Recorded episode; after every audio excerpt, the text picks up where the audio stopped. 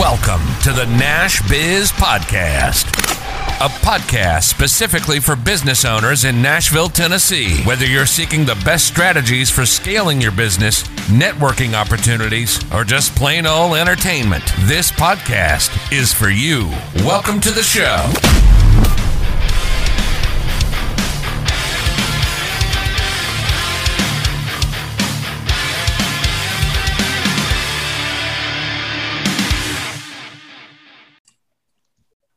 What is up, everybody? My name is Brady Morgan. I am the host of the Nash Biz podcast with my business partner and co host, John Trusty. Today we have Chuck Moyer. Chuck has over 45 years of transportation experience and has worked with Fortune 500 companies, served as president of the CLDA, and is a frequent speaker at industry conferences on webcasts and has been published on topics including M&A, e-commerce, industry trends, independent contractor business model, and how expedited same day, final mile, and parcel carriers benefit the global supply chain. Chuck holds the positions of CEO of Pentagon Final Mile, President and CEO of Rova, an internet delivery platform, immediate past president of the CLDA, partner with Tompkins Ventures, and the founder of Stay True Advisors. Chuck, how's it going? Welcome to the show. Going well. Thank you for inviting me. I look forward to the conversation. Appreciate you being on. So, before we dive into the content of the episode, I know we introduced you through that paragraph, but let's let you introduce yourself. Let's say me and you were on an elevator. We're on floor 12. We're going to floor one. You have to essentially give me the elevator pitch of who Chuck is before we get down to floor one. How would you introduce yourself? Well, certainly um, supply chain expert uh, focused on final mile custom logistics. I would say I'm very forward thinking with a business philosophy based on strong moral ethics and giving back attitude to solve for disruptors and supply chain in today's world. Love it. I love it. So, so let's dive into supply chain. Um, you know, I, I think logistics is a very interesting concept, and I think it's something that uh, more e-commerce brands are taking note of. Right, you know, it no longer takes four months for something to get to you; it can get to you in a matter of hours or a few days. So, how important is maximizing the potential of your supply chain to the future growth of e commerce brands? Well, one, it's very important. If you look at some of the studies, returning customer and wallet share is very dependent on that in consumer experience. So, very important. Um, and certainly since COVID hit, and we've seen a lot of disruptors based on COVID, international supply chain, everything from chips coming in from China to um, some of the large ocean tankers getting stuck in the Suez Canal to, you know, just being able to get building products. Supply chain is everything. Uh, we experienced toilet paper and empty grocery store shelves all the way to uh, not being able to build a home. So, mm-hmm. uh, extremely important. You mentioned uh, COVID. I was going to ask you what what were some of the troubles, or or how did things change for you in the logistics supply chain area for uh, during COVID? Well, certainly, you know, COVID's had a lot of different impact. Uh, the workforce, one, has been um, a challenge for a lot of companies. You either have people that are concerned, not wanting to work, uh, fear of exposure, or not being able to because of, you know, family obligations, etc. But um, yeah, as far as supply chain, you know, when COVID hit, I expected certain things. I thought the housing market would take a real serious crash. Um, just the opposite especially here in Nashville, we, you know, experiencing just phenomenal growth when it comes to housing mm-hmm. and house values. Um, really didn't expect the negative impact at the grocery store. In fact, I contacted one of my uh, friends and colleagues that supplies into one of the larger grocery store chains and told him, I said, Hey, if you need help, let me know. You know, we'll divert some resources. His feedback was, you know, Chuck, it, I'm not having trouble getting it from the DC to the store. the trouble he was getting was getting it from the suppliers into him at the DC, and a, for a lot of different reasons. But um, yeah, I think we learned some very critical items during COVID, and it's changed our world. Those disruptors, no matter if it's COVID or Suez Canal or whatever it may be, weather patterns, um, it's had a major impact. And now we're seeing, you know, you layer on top of that the whole e-commerce trend mm-hmm. with everybody buying from home, and now even the late adapters have grown accustomed to it because you know older people wasn't leaving their home, so they'd order it and have their food delivered to the front porch. Mm-hmm. So there are studies out there right now, and just a little, you know, hint for everybody: get your Christmas shopping done early there are studies right now showing a capacity shortfall of 4.85 million parcels per day. Wow. So the compounding factor of that, um, you know, we potentially could see one of the worst peaks we've ever seen. So, it, you know, I, I imagine there's new regulations, but I think the biggest thing, especially Nashville, is people aren't working. So, is the supply chain industry facing that issue where there's not even enough people to keep up with the demand? It's a combination of not enough people to keep up with the demand. Um, I was on the phone with a guy from Florida yesterday, and he said, "You know, Chuck, I had six routes down today because guys called in with COVID." Um, you know, so it's hard to plan and predict mm-hmm. because of that impact. So, you know, if you need whatever the number is, 100 drivers on a given day and a you know you have your normal um, absenteeism or turnover well that's been complicated by multiple times over and you know it's difficult to plan for so uh, we're seeing a lot of rescheduling of deliveries and activity we're having people that are buying brand new homes and having to put in a hodgepodge of appliances because they can't get appliances that match. They're so delayed coming in from overseas. It's a yeah a combination of a lot of different factors that are um, creating the issue for us. Do you foresee that those issues continuing to happen, or do you, is there any sort of work in place to turn that around? Um, there's certainly work in place. Um, they, I do not see them turning around, certainly in the next 18 months, depending on what the trends are with COVID and a lot of different factors. Um, you know, everything from international supply chain catching up to local capacity issues and concerns and the workforce um, shifting we're seeing, you know, now, you know, here in Nashville, you know, Amazon's opening their new facility and, yep. you know, they're applying. So you're going to see a lot of shift in labor, people going from one job to another because of opportunity, which is a good thing. There's nothing certainly wrong with that. But um, yeah, it, you know, people, if they're not planning, staying flexible and being disciplined to the plan and the end results uh, they're going they're going to find some very sleepless nights over the next uh, year and a half, two years at least. Yeah. So I'm, I'm interested because of you know I'm there's a lot of change happening for you in your your industry and with the turnover and, and like you're talking about there you're having a multiple of absentees from employees are y'all utilizing some technology or softwares that are able to maybe fill some of those gaps for you yeah, it's a combination of all of the above. Certainly, if you look at Rova, that is a app transportation platform company. Mm-hmm. So if you look at California with Prop 22 AB5, um, the Ubers and Lyfts of the world, and what's going on with whatever administration is in, the shifting tides of regulatory issues. Um, that is built and designed for tomorrow's workforce. And I talk with guys uh, from the association and in supply chain um, and everybody's talking about how tough it is to get drivers. We went into Orlando and we see the same trends in other cities that we open, but we had 150 drivers week one.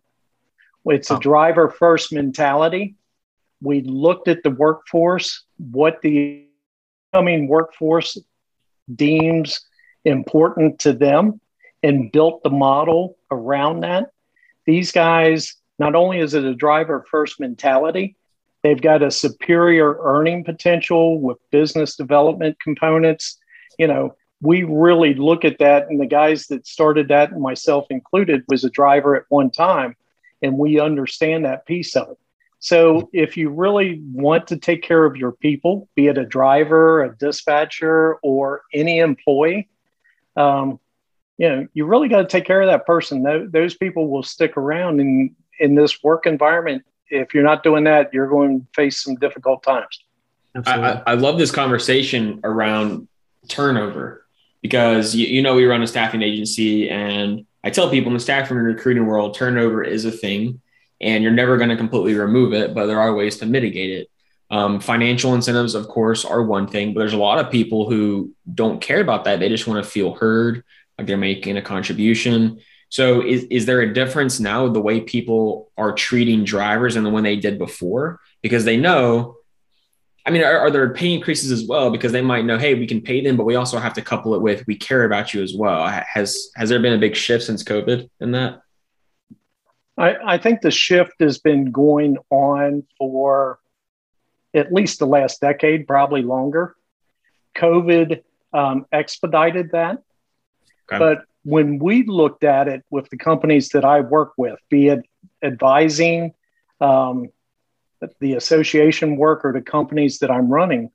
Um, if you look at it when I was a young man starting a family and everything, you know, the goal was security and to build that security so my children were better off than I was.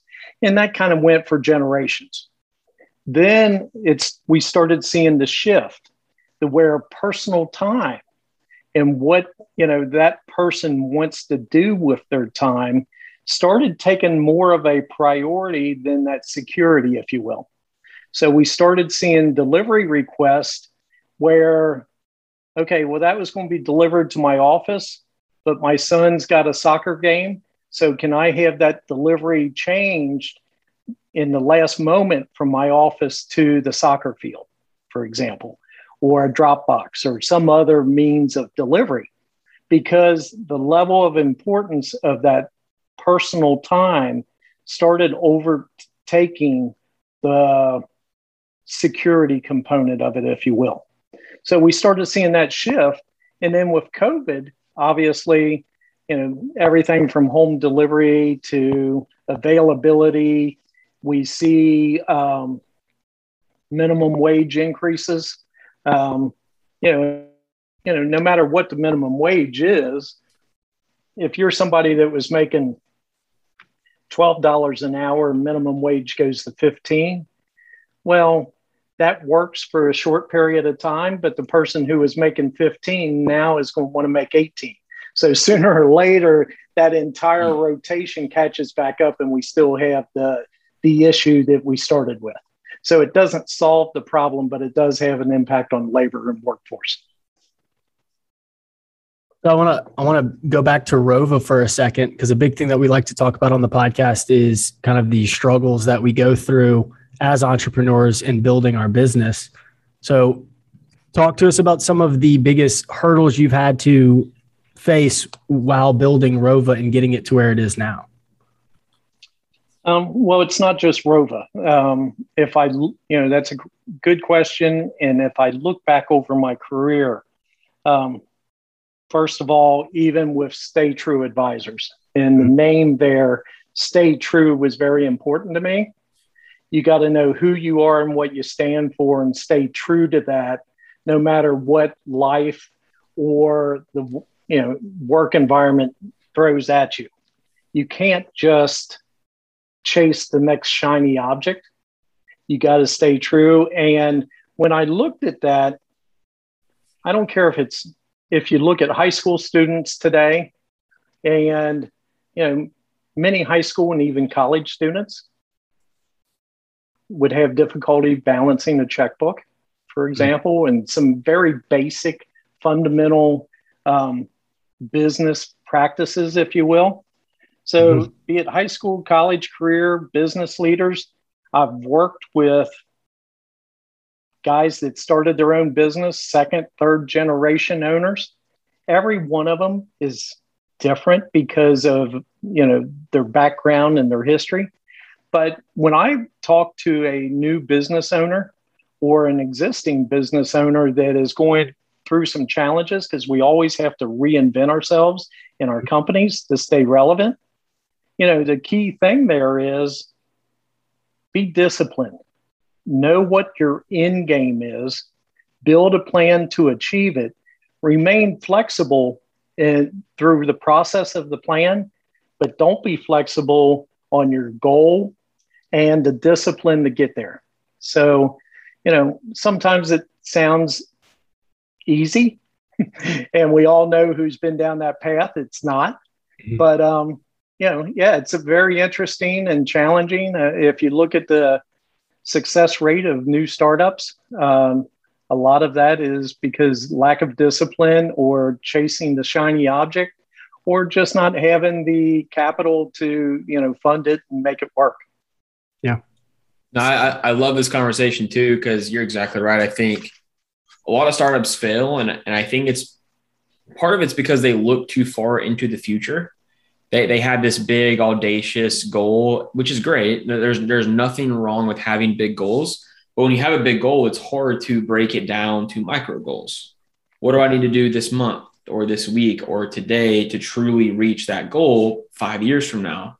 Um, so that I operate this by the by this personally of, and I heard it on the podcast that my life is just a series of five second decisions. That's all it is. What am I doing in this five seconds that's going to push me forward? And it becomes a lot less overwhelming when I can have big goals and say, hey, is this five second increment? Am I doing something that's going to push me forward? And I think that's very, very big. So, are there any principles in your life? Because tackling all these goals with logistics, it's a lot of work. I'm sure there's a lot of politics and there's a lot of money involved. So when you have these large goals, do you have any principle that you sit by that allows you to to to break it apart and do one thing at a time? Yeah, so building the plan, and again, I probably make it sound a lot easier than it actually is. But you know, if you want X amount of sales in five years from now, you know, if you really get that owner or his team together and clearly define the plan. And then with strategic components work backwards. Finding those benchmarks is not difficult. Then building the plan to your point you know in the you know the level of detail you don't look at achieving the five year plan. You look at, okay, well, I need to do this in the next quarter or the next six months or the next year. And you get every member of your team laser focused on those short term objectives.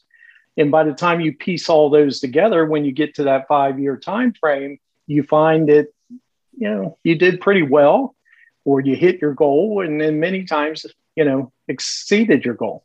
So building that plan in that level of detail and having the accountability components of it is very critical because you know i can't tell you how many people i've sat down with and worked through the process and then get a phone call from them 48 hours later and some opportunity came through the door. So now they want to chase a new objective that was never ever part of their value proposition they just seen it as a revenue generating opportunity and did not have the focus on the bottom line, but had to focus strictly on top line or revenue creation. Um, and that's where a lot of people get in trouble.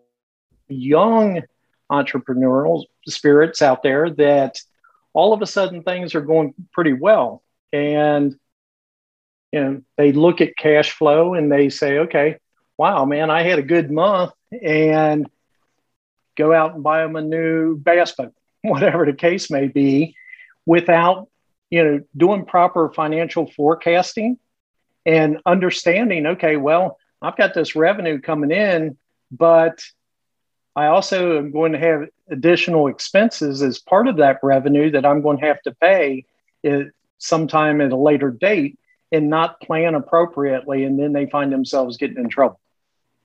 Yeah. I think it's important. I think there's a not enough financial literacy in the world as as there should be, for sure. So well, it's not one of those, you know, topics that, you know, will keep you awake and, you know, exciting and if we figured out a way to make that exciting and fun to sit in those sessions, we'd probably uh, start a new business. yeah. it's necessary though, right? It's necessary for, for, just about everybody, and it's it's a trouble you're going to end up facing one way or another if you don't if you don't take the time to get that that education. Yep, and you know, young new startups very seldom look at risk management appropriately you know, and granted, a new business starting up, you know, you can take some additional risk, but you still need to have your eye on that ball. You need to plan appropriately because, uh, you know, if you're not doing that, you could lose everything that you've been working toward. Right.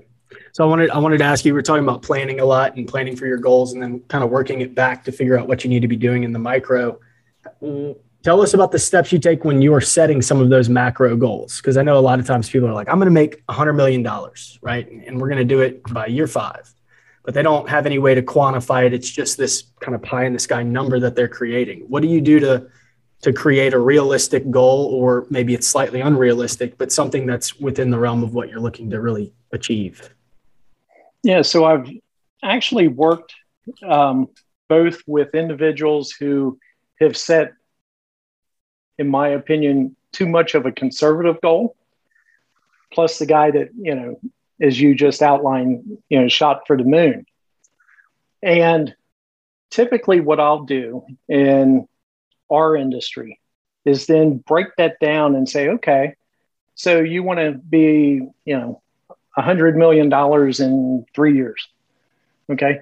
How many shipments does that translate to? how many facilities do you need how many trucks on the road et cetera et cetera and all of a sudden when they look at that and i'll say okay so is that doable and you know very quickly in that process if the goal is just off the charts too too aggressive um, yeah it brings them back down to reality pretty quick I like that. So using the metrics and the KPIs of of working backwards kind of brings in sets in that reality of my goal was a bit audacious or it was too small.